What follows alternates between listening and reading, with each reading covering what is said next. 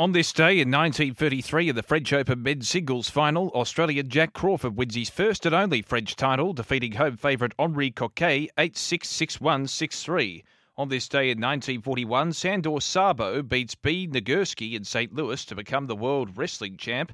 And on this day in 1952, Freddie Trueman makes his Test cricket debut against India at Headingley. As we celebrate this day, for Tobin Brothers Funerals, celebrating lives, visit tobinbrothers.com.au.